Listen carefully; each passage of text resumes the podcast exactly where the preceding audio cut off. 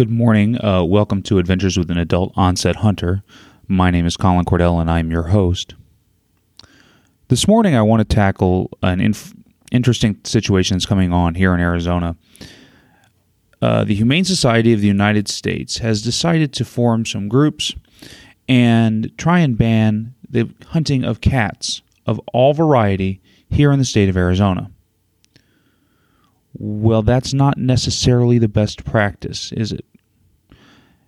If we look here at what's happened in California, they end up spending thousands of dollars to pay professional hunters to come in and kill the problem cats, mountain lions, and bobcats that are rabid or killing pets or livestock. And we're wasting perfectly good taxpayer money on that. Or game and fish department money, which isn't even tax money for that matter. So that depends to be a problem. In Arizona, they're trying to do the same thing. They want to ban the hunting of mountain lions, bobcats, lynx, ocelots, and jaguars. Okay, well, let's start with the obvious one. Jaguars are already illegal to kill. It's a federal law. We're not killing those here. Matter of fact, I would love to see one in the wild and get some pictures of it, but that's all. That would be a great experience, but that's what it would be. Same thing with lynx and ocelots. Bobcats, we estimate the population in Arizona well over 10,000. That's what the biologists are estimating. It's the harvest last year was somewhere in the neighborhood of 2,500. So there, there's more than a sustainable population. The estimated population of mountain lions is somewhere in the 2,000 2,500 range. And a couple years ago, over 10,000 tags were sold for mountain lions, bringing in more than $200,000, enough to fund our own can- our feline biologist for the Arizona Game and Fish Department, and yet only 300 were harvested. So we see that there's not a proportionate amount of harvest versus amount of danger. There's plenty of sustainable population. I don't feel we need to ban this hunting. If we do that, we end up losing a position in the game and fish department that is funded by the tag sales.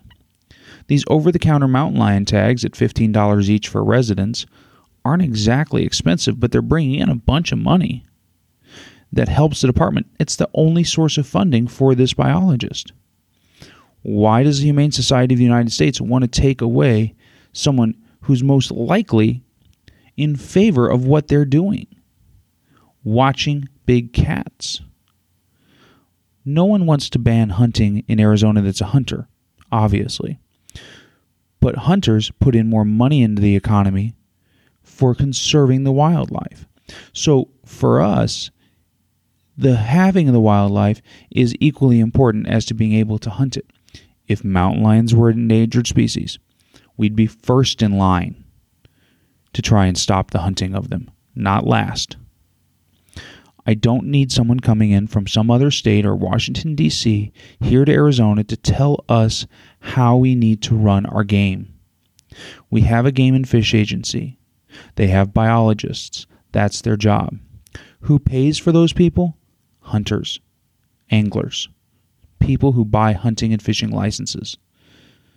So if you want to be involved in this, start by paying for a license and funding these people so they can do their job. And then go to the Game and Fish Commission and talk to them about what you think is best.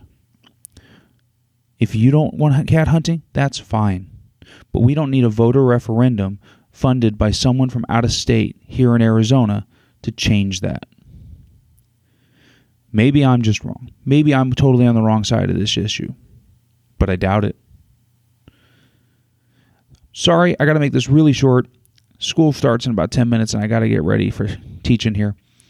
So you can find more from me on Facebook, Twitter, Instagram, and WordPress.